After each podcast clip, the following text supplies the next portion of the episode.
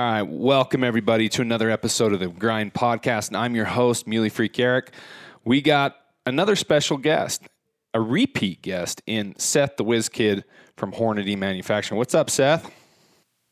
Hey, how's it going? Thanks for having me again. I'm getting to be kind of a regular. It's kind of nice. Yeah, you're kind of a household name around here. Everyone knows who Seth is now. We're excited I to have you. appreciate you guys listening to me.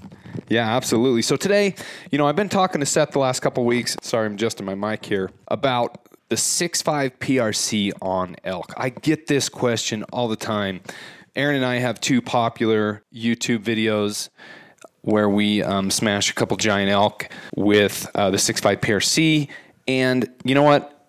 We have a blog article that's got literally almost 200,000 hits where we kind of break down the 6.5 PRC and, and why it, qual- it, it qualifies for, for elk hunting. But you know what? I thought, why not bring the ballistician on and have him speak a little bit more to why the 6.5 PRC is a very appropriate elk caliber. So, you know, I figured why don't we talk about the 6.5 PRC to begin with before we talk about why it's a qualified elk caliber.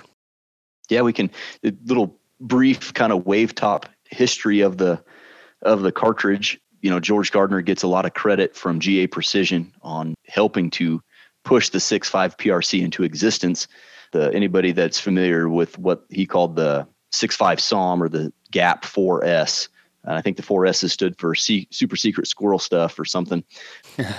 he originally wanted to design a cartridge for match shooting that was pushing the boundaries of the limits of what you could shoot in a match. And most matches have a speed limit of 3,200 feet per second. And there's a bunch of reasons why he landed on the 6.5.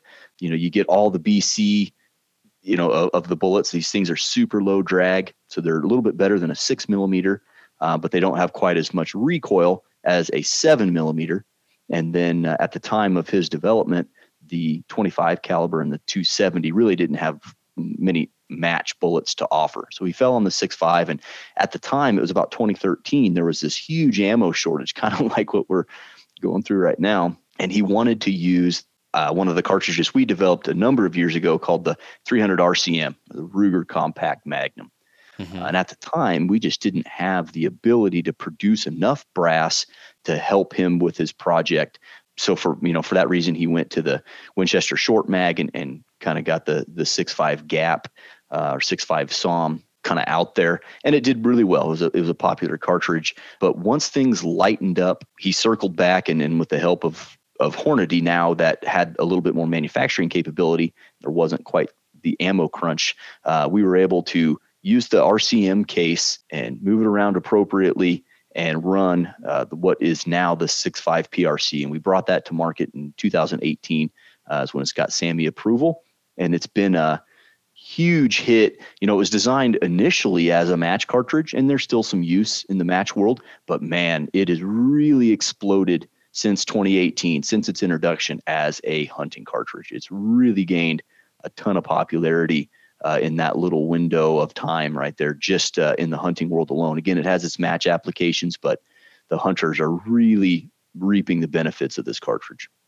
Yeah, so let's talk about its popularity. Obviously, the 6.5 Creedmoor was was hugely popular. Mm-hmm. The 6.5 PRC is more or less the big brother to Yeah. the, the Creedmoor. It really is. It's shoots the same bullet, roughly 200 to 250 pe- feet per second faster, which translates Yep. to more energy.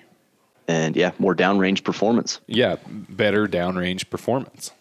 You get uh, a little more velocity out of it. So that's going to pick you up uh, less wind drift and less drop and more velocity and more energy downrange. Since you're shooting the same bullets, if it leaves the muzzle a little bit faster than the Creedmoor, it's going to have more energy and more velocity. More, more importantly, uh, the further away it gets from the barrel. So, uh, yeah, all all good things, and it does it in a relatively short, compact cartridge, and that's one of the the big benefits for the hunter. Is you know the 6.5 Creedmoor is, is a fine hunting cartridge, but to get the most velocity out of it, you need longer barrels. And you know nobody likes to go hunting with a 26 inch barrel, and by the time you put a muzzle brake or a suppressor on there, you've got 30 some inches hanging off the end of your action, and it just gets kind of unwieldy. Uh, with the 6.5 PRC, you can get those velocity increases uh, from a little bit shorter barrel, a little more compact package, and still get the you know the long range performance you're looking for, uh, and you get all the benefits that we already talked about: the less drop and the less wind, and plenty of velocity to make the bullets work. Yeah, absolutely. Anything else about the 6.5 PRC you want to talk about before we just dive in on, on how it performs on elk? Yeah, I think I want to I want to mention you know to all the all the naysayers out there, very similar to the 300 PRC podcast that we did not that long ago, that you know the, a lot of people have say that the 6.5 PRC you know fill the hole that wasn't there, or it doesn't do anything that the 6.5 284 hasn't done in the past, and you know there's a bunch of other cartridges out there, and that's uh, all those other cartridges have their merits. Uh, I just want to stress that the 6.5 PRC took a look at all the aspects of making ammunition and a firearm work harmoniously together to shoot accurately and efficiently and and shoot the appropriate bullets. So everything from cartridge overall length, twist rate, the the chamber design, all those things that again we talked about in the 300 PRC podcast. All of those little things, um, they you know we wrapped all of that up into a simple SAAMI approved package. Although the 65284 Norma might be able to hang with it if you really standed, you know, if you stood on a hand load pretty hard, you can get similar performance. But the standardization of the 65 PRC is is one of the the, the big attributes because now you can get factory firearms that all have the appropriate twist rate and a, and a really well designed chamber and really quality uh, ammunition. We fixed a lot of little things that cartridges like the 264 Win Mag and the 65 Rem Mag, and you know some wildcatters like the the 6506 improved and stuff like that. We fixed a lot of those little things, standardized it, and now you have a a really easy to use, easy to purchase, uh, easy to manufacture ammo for whole cartridge there. So just wanted to touch on that a little bit. That we we've got magicians in the marketing team, and we get you know we get a lot of hate sometimes for what we market and how we market it of being only marketing hype. But the you know the reality is this cartridge fixes a lot of little things, uh, and it makes it easy for everybody to get. You don't have to be a custom rifle guy. I mean, it's it's great to have a custom rifle, but uh, these things are chambered in a variety of different firearms that come in a variety of different price points, and because all those little things are correct, it's it's easy to shoot. Uh, it's easy to be accurate with. And uh, like I said, I just wanted to mention that before we jump into performance. Yeah. So on that subject, you know, we talked about on the 300 PRC podcast how, you know, the 300 Win Mag was developed in the was it the 60s? Yep. 60s and 1963. Yeah, 1963. And the 300 PRC was developed 20 what? Uh, originally in like the 2010, 11, 12, 13 time frame as a wildcat for our guys to shoot bench rest with. And then it was kind of tweaked and refined, ready for market in that, yeah, 2017, 18. 2017, 18 range. Okay.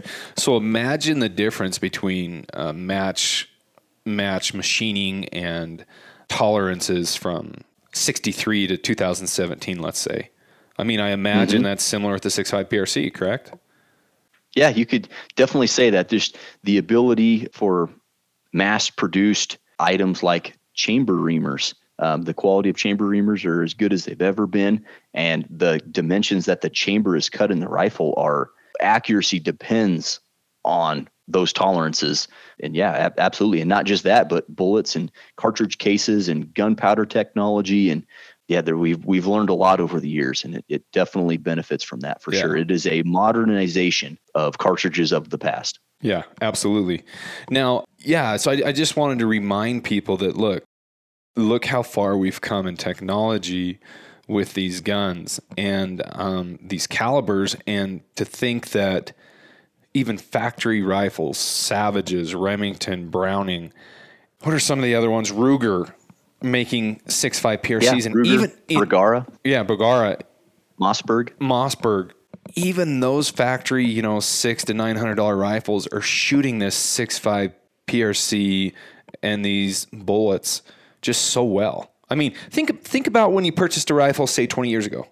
Mm-hmm. I didn't know what a twist rate was. You probably did, Seth. I didn't. No, no one thought, what bullet am I going to shoot? And and ask the gun gun counter manager what twist rates in that gun. Yeah, that's not uh, not a common question. And by all means, it's it we you know you you try to make it easy for everybody and so you want to make a cartridge that's released with ammo that not everybody has to ask what the twist rate is.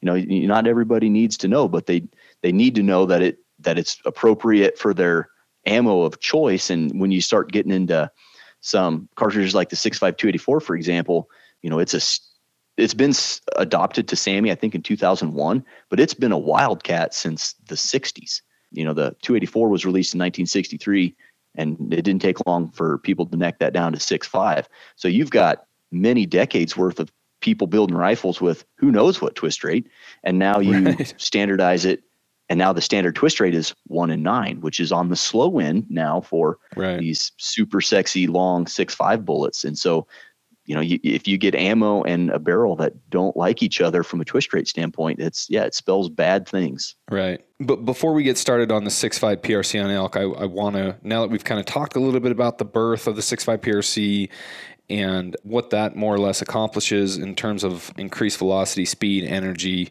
uh, less wind drift, drop, so on and so forth. Let's remind one another that our grandfathers and even our fathers were killing elk with 243s and 270s. I think I, yep. I read some sort of statistic not that long ago about how many elk have died via the 270, and it's a lot. Oh, sure. It's a lot.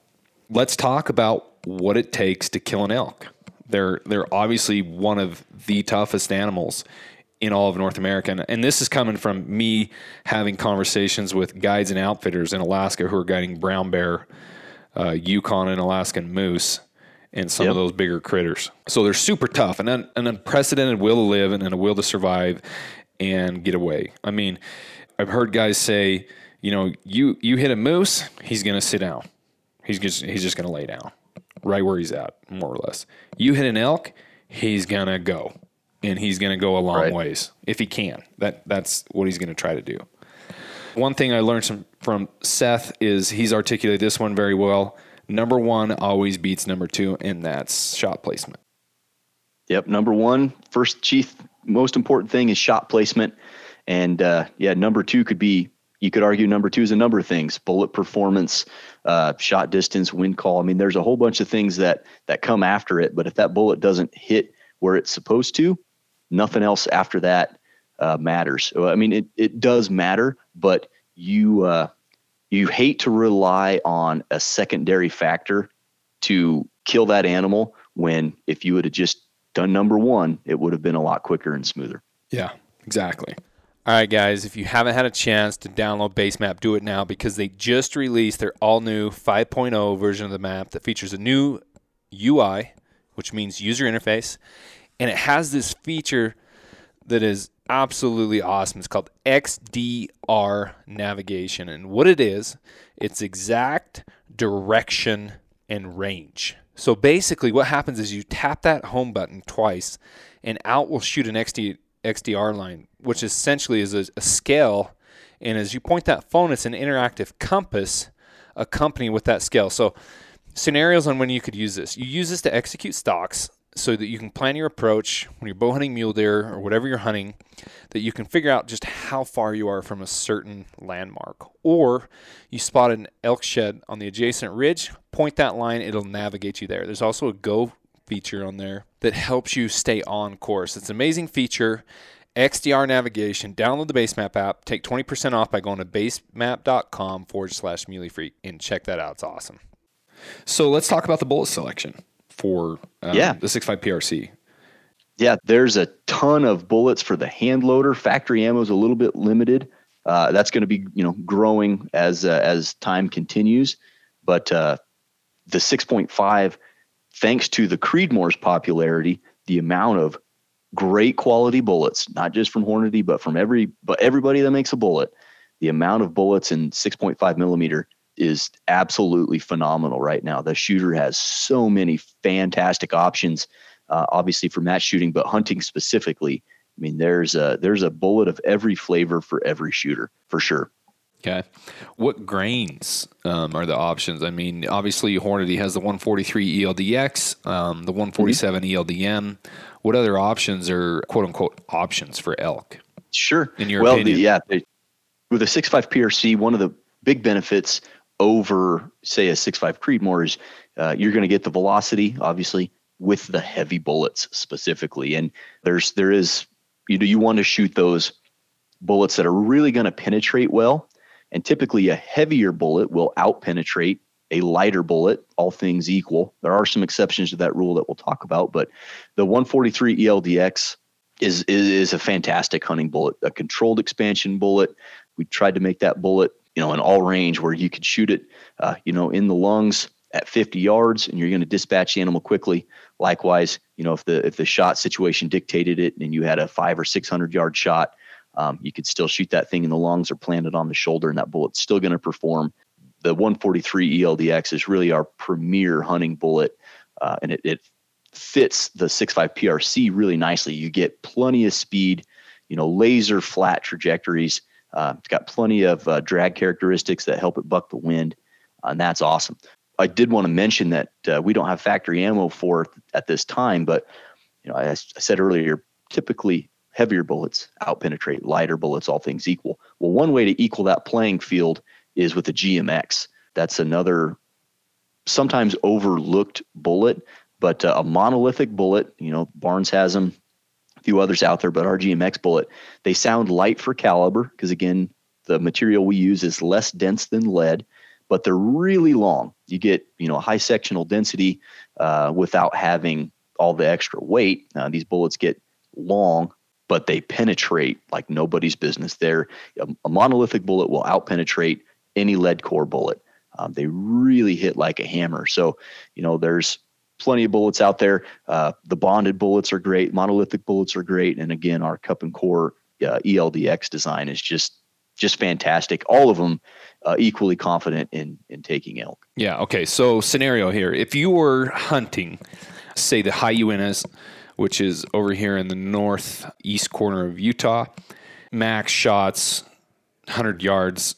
The GMX bullet would be a phenomenal bullet for that type of timber hunting. Close shots, oh, yeah. close range, yep. thick timber. You want something that hits hard. You know, I, I yep. would. And no I, matter no matter where you hit that animal, if it's quartering towards you or something, that's the only shot you got between eh, you know two trees, and you got to put it right on the point of the shoulder. That GMX is going to break it down. Okay, so what will in, what will be the reaction of the elk? Obviously, there's different scenarios, angles, all that kind of stuff. But is that the type of bullet that's that's gonna take an elk off his feet at hundred yards, point of the shoulder?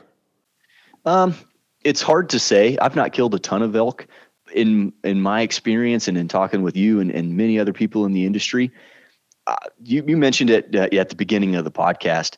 There are, barring few exceptions, I mean, you you take a high shoulder shot with a bullet that really expands quickly. High shoulder, you kind of disrupt the central nervous system, uh, electrical stuff going on, and you can knock them off their feet. But even then, in some yeah. instances, have the ability to get up and go. So it's hard to say because this animal is is deserving of its reputation in hard to kill. The GMX does sp- expand a little slower than a lead core bullet. So, although I can't promise one way or the other, I right. would suspect you plant one on the shoulder, it's going to hunch up and it's going to it's going to try to go. Uh, it might walk, it might stumble around, it might yeah. lean over, but uh, there are a few things that can confidently take an elk off its feet and unless you're in that high shoulder and disrupt the central nervous system or, or spine. Yeah. If I were to offer my opinion here, I would say, man, it, it almost never happens with with any caliber. I mean, 300 Win. Yeah, whether you're shooting a big, yeah, big 338, 30 cal, doesn't matter. Yeah, they'll they'll typically hunch up, freeze, wobble, walk a little. You know they're in trouble. M- many years ago, I was hunting with a 30 out six, and I shot this elk at what two 250 and I shot three times, and I believe I hit him every single time. And by the time I got got more bullets to reload, I looked up and he was gone. He'd already made it in the timber, and I didn't find that bull till a year later. And oh, wow. all, all, all the shots were perfect. He actually ended up dying underneath a pine tree. His antlers were preserved as if they uh, they didn't get any sun rot or anything like that. But my point is, wow. is he was close. It was it was a thirty out six, and I mean he didn't knock him off his feet. You know what I mean? Yeah. And yep, he, he took them like a champ, like they usually do. Like they usually do. Aaron Aaron had one. I, ha- I haven't seen many run. Aaron Aaron had one in one of our six five PRC on elk videos. he had one kind of run around the corner, but that that sucker was he shot him two more times, you know, just because you you you put them in him until they're down. But he he was he was dead on the first one, but we're like, it was kind of a rush thing. It was kind of a little crazy. I'll send you that video after if you haven't seen it. But I think I have, yeah. Have you where he runs around the corner and he thumps him? Yep. Yeah. Anyway, it's like, man, some sometimes they don't act like they're even even hurt. They're they're incredible animals. Whether you got a seven mag, three hundred win mag, or three hundred PRC, whatever, they'll take it like a champ. So yeah, I just wanted to hear your opinion on a GMX bullet, close quarters. Yeah. What the difference might yep. be, you know?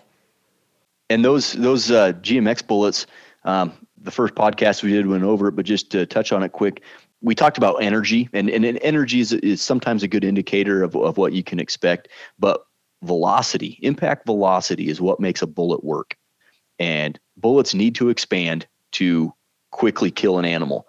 And so velocity is what makes the bullet work. And the GMX bullet needs about 2,000 feet per second of impact velocity. And like you said, if you're up there in the high Uintas, I don't know what elevation that is, but if it's between, I don't know, six and 10,000 feet, six and 8,000 feet, yep, that bullet's, it's still going to expand for, I'd have to run some numbers, but I would bet that that our GMX bullet will have minimum impact of 2,000 feet per second at maybe 600 yards or more, something in that neck of the woods. Yeah. So um, that's going to be about your max for that bullet to expand with the GMX. Okay. So that's why I kind of mentioned if you haven't listened to the first series that we we did with Seth, go back and listen to that because it's it's an excellent series on the GMX bullet versus cup and core in the ELDX. But yeah, so what you're saying is 600 yards, probably your max with the GMX if you want that to get its optimal uh, expansion, which is 2,000. Yep, you'd have to. It'll vary, obviously, depend on the the uh, the barometric pressure or your altitude and your temperature. Uh, but uh, yeah, for the most part, I, I would safely say, yeah, somewhere in that six, seven hundred yard range when you're at that elevation um, that bullet will expand. Because again, it's not necessarily about the energy on target, it's about how much impact speed you have and how that bullet is constructed and where it you know where it's supposed to land uh, in that impact window. If you hit an animal with you know 2,000 foot pounds of energy, but the bullet's going 1,200 feet per second, and it is obviously hypothetical. I'm not sure how this will work out, but if you hit with 2,000 foot pounds of energy, but the bullet's going 1,200 feet per second, and the jacket and core construction was meant to expand at 1800 feet per second you're not going to have that that rapid displacement of tissue uh, that hydraulic effect where the bullet's expanding and the tissue can't get out of the way fast enough. And the shock wave of that expanding material sends more waves out and it disrupts lung and heart and get into the central nervous system and you get the benefits of that expansion not just that it's cutting a big wound channel it's not leaving it you know it's leaving a big permanent wound cavity but it's displacing material right. and that wreaks havoc you can get all kinds of lacerations you've probably seen them in the liver and the lungs and the heart and you may not have hit one of those organs it's just right. that it can only swell just, and just bruised and so swollen much. and it just looks like you got beat yep so you need a bullet to expand, and and yeah, that GMX is going to need about two thousand feet per second to uh, to open up. Gotcha. Okay, lead so core bullets though, like our ELDX, different story. Gotcha. Okay, so what what's a hundred yard shot on an elk point of the shoulder going to be like for an ELDX? How you want to stick timber? Sure. Um, probably similar to that of a GMX in that that thing's going to hunch up. The GMX being as as rugged as it is and slow expanding, you are very likely to get an exit wound. So you might get a little bit more initial blood loss, where with an ELDX at close range, high speed, right on the shoulder, I would expect that bullet to get through the shoulder and then penetrate. It's hard to say 10 to 14 inches, maybe a little bit deeper than that. Sometimes, you know, it'll you'll find it on the off side of the animal sticking out of the hide. I find that, range, a lot actually on the off side. Yep, on the hide. Yep. And that's kind of an ideal scenario. Right run my finger over. That's one of my trophies. I say that in Kyrgyzstan is just cutting that bullet out just to see what it looks like and how it performed. That's my favorite part. Yeah. And that and that shot in, in Kyrgyzstan bled off some some velocity, so it was going to penetrate a little bit deeper with the high impact stuff. It's forcing that material open, and the lead and the the copper is getting forced open, and so sometimes it'll shed the petals and it'll keep pushing that lead out, uh, and it usually at that close range won't penetrate near as deep as a GMX. But because of that, uh, a lot of the times I was just talking about how that that energy transfer into the animal sends those shock waves in your temporary wound cavities really large because that material is expanding so quickly. So you might have a little bit more quote unquote shock and awe uh, with a lead core bullet at close range and high speed uh, because it's expanding so quickly that the internal organs and the central nervous system, electrical activity just can't handle it. Uh, and in some instances, you could you could you know take them off their feet, like a uh, you know if you've ever been punched in the jaw real hard or something, where you you know kind of resets your brain a little bit. and again, in the case of a deer, they're they're staying down. With right. an elk, you know, sometimes they'll they'll bounce up on you. But yeah. again, those it's not going to penetrate near as deep at that cl- at that close range as a GMX, but they are going to expand faster and likely disrupt more tissue. Yeah, yeah. Elk and bear, I'll tell you what, they're tough, super tough animals, and yeah, I don't I don't know what it is about them, but they can take a bullet. So good attribute to have, I suppose, if that's uh, yeah. if, if you're an elk or a bear. Yeah, it is. Yeah, it is. So I, you know, that that bear I killed a couple weeks ago. I, and I always tell people this when we're tracking animals. I'm just like, oh, there's not a lot of blood. I'm like, relax. I said the the ELDX doesn't leave large wound candles and uh, channels and, and, and blood trails, but they're they're going to disrupt things internally and they're they're gonna, for lack of a better term, f them up. So just just mm-hmm. know that the bullet did its job, and it's gonna be right here. You know, you know, if it's brushy or you don't see the animal fall in sight, you're left wondering when once you get over there. Oh, yeah. Especially it's, if it's a longer distance, you're you're like, oh no, I'm gonna find this thing. You know. Oh, I've been there. It's horrible. And and as a bullet guy, as a company representative on my personal hunts where I'm out there by myself or with, you know, a buddy or my wife or something, and uh, yeah, the animal goes down and maybe gets into the trees or something, and I still have that feeling of like, oh gosh, I, you know, I hope he's, I hope he's right here. I hope he's over this next hill or whatever. But I do have confidence because of, like we mentioned, number one always beats number two, and number one shot placement is the the ELDX is for me not to go off on a tangent here, but they're I can get him to shoot so well from an accuracy standpoint, by the time I pull the trigger, I know where that bullet's going. Right. And uh, yeah, that's that's a confidence inspiring feeling. Yeah, absolutely. And I think we've talked about this too. Confidence kills, right? So when you have that much confidence in your bullet and the placement thereof, you just know that that thing's in trouble. And that thing being your yep. target.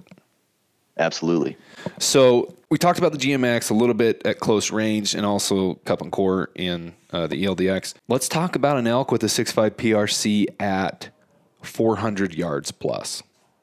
And we sure. can maybe maybe we talk about the GMX and the Cup and Core ELDX. Yeah. What do you think? Absolutely. So I think, you know, it's it's certainly doable. And and again, we've talked about it, but velocity makes the bullet work. And and the 6.5 PRC has velocity in spades compared to other 6.5 millimeter cartridges. And at 400 yards, you know, at the at those altitudes, yeah, you're hanging on to so much velocity that uh, it's a non-issue as long as you put the bullet where it belongs and have enough uh, velocity to make the bullet work. By all means, um, it's certainly within the capability of the cartridge uh, to do that. You know, is it an ideal long-range elk cartridge? It's it's not an ideal one, but uh, a lot of guys don't need an ideal elk cartridge, they need an ideal hunting cartridge because they right. hunt antelope and they hunt deer and they hunt elk. And uh, this is a very much an across the course kind of cartridge. But at 400 yards, our factory precision hunter ammo, and again, I'm not looking at the numbers, it's got to be doing 2,500 feet per second. And again, the ELDX is going to expand down to 1,600. So you've got more than enough you know enough energy or excuse me enough velocity to expand the bullet and if you're an energy guy you're probably looking at 2000 pounds 2000 yeah. foot pounds or so of energy at 400 yards with that cartridge yeah so still again plenty. at at mountain altitude and right. uh, yeah that bullet's going to perform wonderfully you've seen it that i mean a 400 to 600 yard shot with an eldx I mean, that seems to be, in my experience, where the bullet just performs so textbook. Um, yeah, where you get the That's iconic range. you know mushroom is again lead you know flows as it expands, and sometimes at closer ranges you get lead will slip out of the jacket because it's flowing and it's expanding, and that's it's not a, a failure. It's just a function of lead. You know, there's only so much lead in that bullet, But gosh, at that four, five, six hundred yard range, you just end up with that those perfect looking mushrooms, and you find that bullet just on the offside, almost ready to come out of the hide. Uh, and that's really kind of a, a sweet spot for the ELDX design and for the 6.5 PRC as a whole. Yeah, five, 400 yards in there is absolutely confident with the 6.5 PRC, no questions asked. Yeah. So 6.5 PRC, ELDX, four to 600 yards, big mature bull elk. I've got a good rest. It's not a rush shot. There's no brush in the way of the animal. I'm not even questioning that. No, I, I certainly wouldn't. You know, and you hate to put restrictions on other people because you know you're not them. But uh, right. I'm not going to tell anybody to shoot that far if they're not confident. But just like you said, you've been training. You're so comfortable with your rifle. You're insanely confident with the capabilities of your weapon system. You got the rest. You know the wind. Yeah, good optics, and, and, right? Yeah, you've got let them have it. Absolutely. Yeah, you've got like high end scope on there, be it a a Leupold Mark V or a NX8 Night Force, whatever, 5 to 25 by 56, man, I, I feel like you got a good rest. It's like that's happening, right? There's no question in, in my mind, and I think a lot of uh, your listeners can can attest to that. That you know, from the long range standpoint, when you're really practiced and really comfortable with your system, and you've been training, man, yeah, you dream of that shot. The animal doesn't even know you're in the same zip code. You can lay down, take your time, and yeah, let him have it. Let him have it. Okay, so let's let's get into those questionable ranges with the cup and core ELDX. Sure. Let's talk about 700, 800. And, and, and for the record, I've never shot an elk with a 6.5 PRC at that range. Not because sure. I'm afraid to, just because I don't know. I, I was able to get closer. I was closer, so I didn't need to. You know. Yeah, absolutely. And yeah, those ranges again, I'd mentioned not not to restrict anybody or to put confines on anybody else out there in the in the woods. Those are the ranges I would really start to to make sure everything was perfect before you took the shot. You know, sometimes yeah. at at a closer kind of moderate distance, four, five, six hundred yards, you can get away with, you know, I don't have a rear rest, so I'll just use my hand or yeah. you know, uh, something like that, or the wind's kind of gusty or a little bit because the accuracy potential of you and your weapon system can overcome that. You're shooting a pretty big target at the you know seven, eight hundred yard threshold. The bullet we know is going to expand. We know the bullet's going to expand. You're probably going to have 2,000 feet per second or so out there at seven, eight hundred yards. So the cup and core bullet is going to expand. Uh, it is a lighter bullet, and this is where the the energy argument can come in. It's not packing a ton of energy, uh, but the bullet is still going to expand. We know it's going to transfer that energy into the animal. It just doesn't have as much energy as a, you know, you pick the caliber. Seven millimeter bullet's going to be right. you know, 175, 180 grains, or yeah. 30 cal is going to be 200 plus. Yeah, it's not going to inflict as much damage at that range. It's not. It's going to inflict lethal damage. Oh, I have absolutely. no question that that that bullet again in the right shot placement is going to absolutely inflict lethal damage to the to the lungs and the heart. And that's that's what we're after. But again the energy it does have it's going to transfer it to the animal. But because of the bullet weight it's it's not packing a ton of energy at those distances. Still likely well over a thousand pounds thousand foot pounds. But more like i started off on the the those shot distances i would make sure that the little things like the wind my shooting position and where the animal's located and how yeah. he's interacting in his environment. Is he comfortable, relaxed, chasing cows around? I'd really want to look at that and where's his escape routes? You know, I'd really want to be looking at once I get that first shot off, where is he going to go? You know, where's he going to try to get to? Is he right on the timber line? And as soon as you touch that shot off, you're only getting one off. I'd really start to focus on those things, but I would still have confidence that a cup and core bullet like our ELDX, it's going to expand at that range, no questions asked. It's going to transfer energy. Uh, and at those ranges, it's still going to penetrate in that 14 inch range, 16, 18 inch range. Yeah. Okay. So, I mean, in summary, you've got to make sure that you've got a good shooting situation. You've got little to no wind, hopefully, good shooting rest, good setup. The animal's calm. You know, hopefully, someone there to help you spot spot the shot. Yep. Should you not be able to stay in your scope? You know, you could be in the steep side hill, so you, even a little bit of recoil could kick you out of the scope, so you couldn't spot impact, right? Yeah, definitely helps to have a good spotter for sure. Yeah, helps to have a good spotter. I would say You want to stay away from the shoulder at that distance on an elk.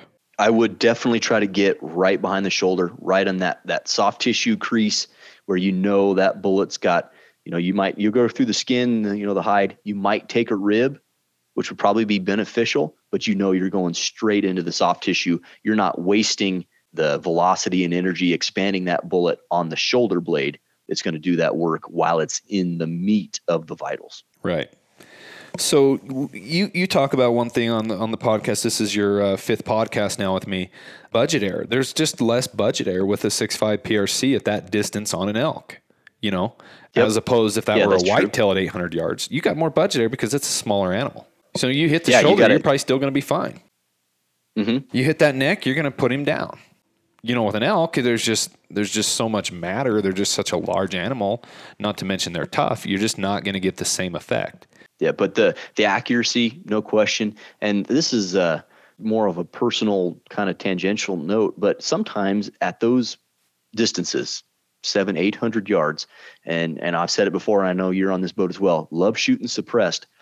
Sometimes it, it kind of works out in your favor a little bit at those distances because you can get a shot off, place it perfectly. Let's say you know you, you just hammered them, and with a suppressor and with that distance, they're not sure what happened and they're not super and at least in my experience they're not super prone to just taking off and running. A lot of times it almost looks like a state of confusion. They're looking around uh, they you know they take a couple steps they're still looking around. So sometimes yeah this is this isn't a quantifiable thing but sometimes i've experienced that that uh, they're almost confused because it's quiet and it's far away so they're not sure if they should be startled they just know something's not right and sometimes a follow up shot's a little bit easier in that right. situation. Right. So I, I think it would be safe to say this. I mean, you're going to have to let your conscience, your skill, your situation just dictate what kind of decisions you make. And yep. I, I think get your ego out of the way. Yeah, exactly. And I think it. I think it's easy to jump on a thread or a, a, a YouTube comments and, and sit there and, and, and vomit your opinion um, before understanding, right? I, I, I think that mm-hmm. I think that you need to evaluate all the scenarios and at the end of the day take that into your judgment and before you you know sit and, and criticize because the bull the bullet's obviously capable. There's just there's better situations than others you know for Absolutely. for you to take a shot at that distance. And, and you know what? I, I always try to get closer. I I I love seeing an animal go down harder and, and in sight versus you know, shooting it farther. I don't try to back up and, and, and yeah, get further away from the animal, but it's just hunting out west is just a little bit different. And from western hunt to western hunt, it's different depending on the t- topography and and the canyons. You know, they take for example the Frank Church for for instance. That's big, steep country. In some of those shots, you're not gonna get a four, five, six, or even seven hundred yard shot. It's just probably not possible you can get as close as you want and that's about as close as you might get as opposed to you know other scenarios you you know you could be hunting the foothills of, of boise and you know you could be a three four hundred yard shot. And that's in the, that's in the same state. It's just right. different type of hunting. So scenarios are going to dictate what you're able to do. Yep. and and i kind of a little bit of a snob and, and I, I like testing different things. And i have a bunch of different custom rifles and i've built rifles based on the performance and my experiences and, and, the type of country I've hunt, I've hunted, knowing what I need to get out there and touch, or, or, knowing if I, I I don't need to get out there and touch. For example, that 300 WSM that I use in Mexico, we've talked about this. That's that's not a gun that I would want to get ideally behind it at 9,000, 1,200 yards. I just not. It's just it's just not a caliber that I would want to stretch out that far. And the way that that gun's built, it, it's not light. It's probably that mid-weight build, but still, I, I, I, like something a little heavier for longer range shots with a little more velocity. Yep. So, you know, if you have a light mountain rifle, you're probably not, that's seven pounds, you're probably not going to want to shoot an elk with a 6.5 PRC at 800 yards. Yep. That, and you, you're speaking right to another good point. One of the merits of the 6.5 PRC against, you know, some of the other bigger magnums uh, and, and kind of the popularity of the compact magnums as a whole not just the 6.5 PRC, but the shootability. You know, if you're if you're trying to find a really capable hunting cartridge and you want to take it to antelope, to whitetail deer, to mule deer, to elk, and and you're just you just you know you get you got this really cool weapon and and everything's awesome and you want it to kill all of those things and you also want to shoot the heck out of it the 6.5 prc really lends itself well because it, it's not going to beat you up. If you do that midweight or that heavier lightweight build you're not going to get kicked in the mouth no you know, every time it's you fun pull to the shoot. trigger. yeah super fun to shoot. Not as fun to pack. And it, yeah uh, it, but it helps you be, you know, be a better more confident shooter helps you you know train more. Absolutely. And uh, you were talking about the frank church. Uh, i have not been there. It's in my short list of places to hunt here in the near future. Being so steep and rugged you don't want to have a uncomfortable shooting position and then shoot a 10 pound 300 prc it's Yeah. a wicked cartridge and yeah basically any distance you feel comfortable killing an animal the 300 prc with our 212 ELDX it's going to do it but it's going to let you know that you just touched the trigger uh, Right. and, and if your neck's all cranked up or you're laying on a side hill it's Yeah. just not as easy to manage whereas 6.5 prc significantly less recoil than that and still plenty of capability yeah Also, guys, be sure to check out the all new snap release rifle cover. Protect your optics, protect your rifle, protect your bolt from debris, dust, rain, snow. It's DWR water resistant. It weighs just 6.5 ounces, super light, super durable, and it's just a nice tool to have for your arguably your most important tool. www.muleyfreak.com.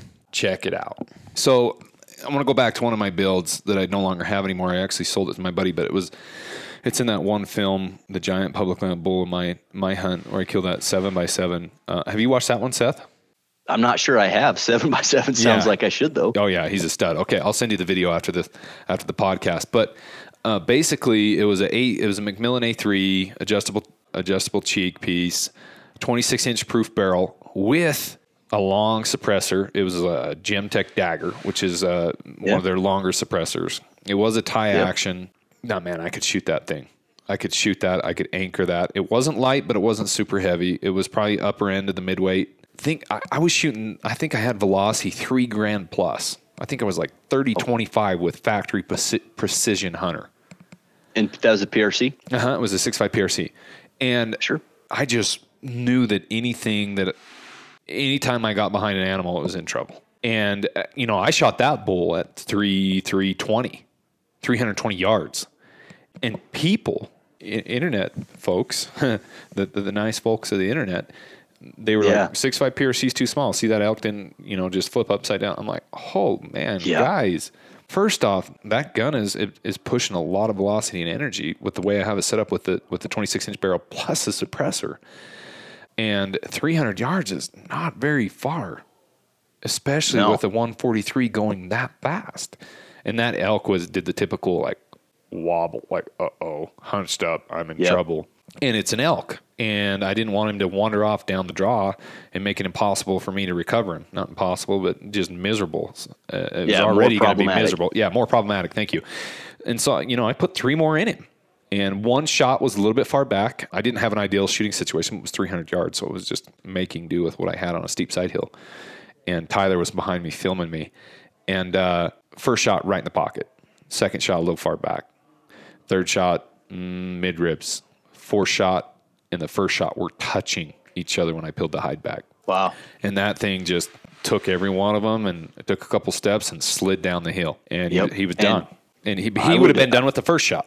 Yeah just it would have just taken a little bit longer It would have just taken a little bit longer, and I didn't want that thing uh, getting some sort of crazy adrenaline and, and, and running off and, and, and making, making Yep. things more problematic or putting us in a more dangerous situation. So um, it was just interesting just seeing some people just not understanding you don't need a bazooka to kill an elk. And regardless if you're going to Yeah. shoot them at the 338 or whatever, I, I've seen I've seen elk at close ranges soak up 30 calibers like it's nothing.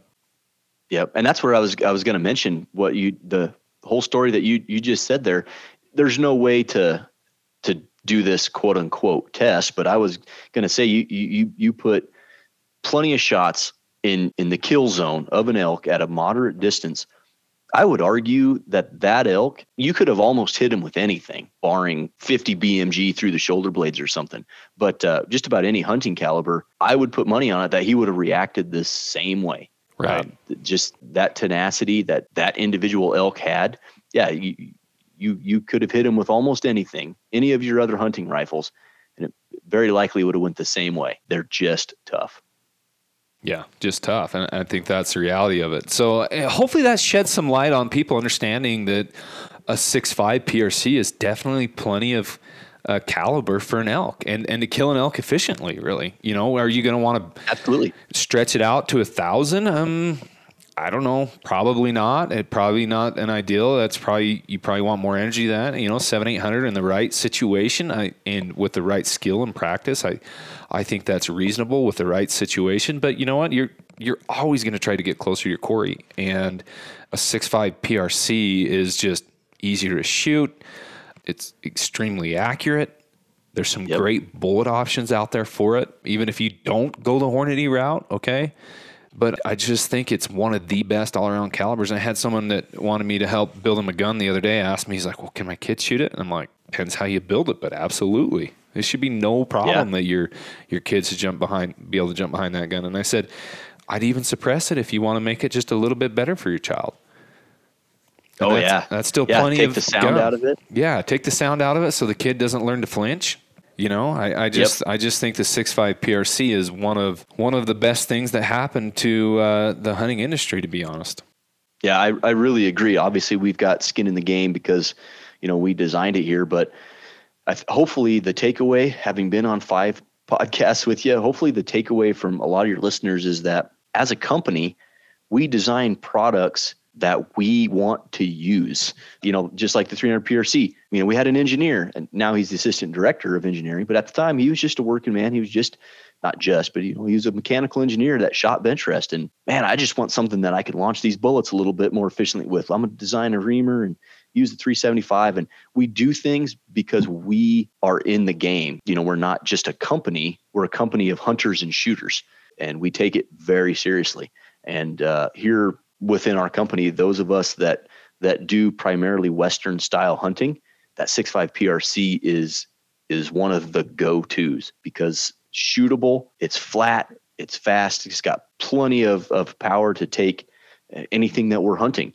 And uh, there's been a bunch of people here in the office that have taken elk with the 6.5 PRC at varying distances. You know, I'm a huge short barrel guy. So for me, the 6.5 PRC, you can run a nice shorter, easy to manage barrel. You put a suppressor on there, you've got a slick setup that I don't mind if I'm walking 10 miles a day because uh, it's short. I keep it on the lighter side, and I still got all the confidence in the world to lay down and take an extended range shot if I need to. Yeah, absolutely. Now we've talked we've we've talked about all the the benefits and and the neat things, if you will, about the 6.5 PRC. I'm going to talk about one negative. Sure, but it's a negative with everything right now, and that's ammo shortage. Yeah, yeah. You're like, uh oh, what, what, what's Erik well, gonna say? I was thinking uh, barrel life. oh, because you know that that is a concern for some. You know, anytime you take a small hole, a small bore, and torch off a lot of powder at high speed in there, you do sacrifice your barrel life. Yeah, but, but how much really? Not, a few hundred rounds? Um, yeah, it's probably you know compared to a Creedmoor, a few hundred rounds for sure. Yeah, you know, there's certainly some cartridges that are even worse, you know, on oh, barrel yeah. life in that six five category. When you look at six five, 300 Weatherby, for example, or yeah. 26 Nosler. Oh yeah, there's a it's lot. It's not worse. unrealistic. But most people get, never know, shoot 800 rounds through their hunting rifle their whole lives and their kids' lives. Yeah, yeah.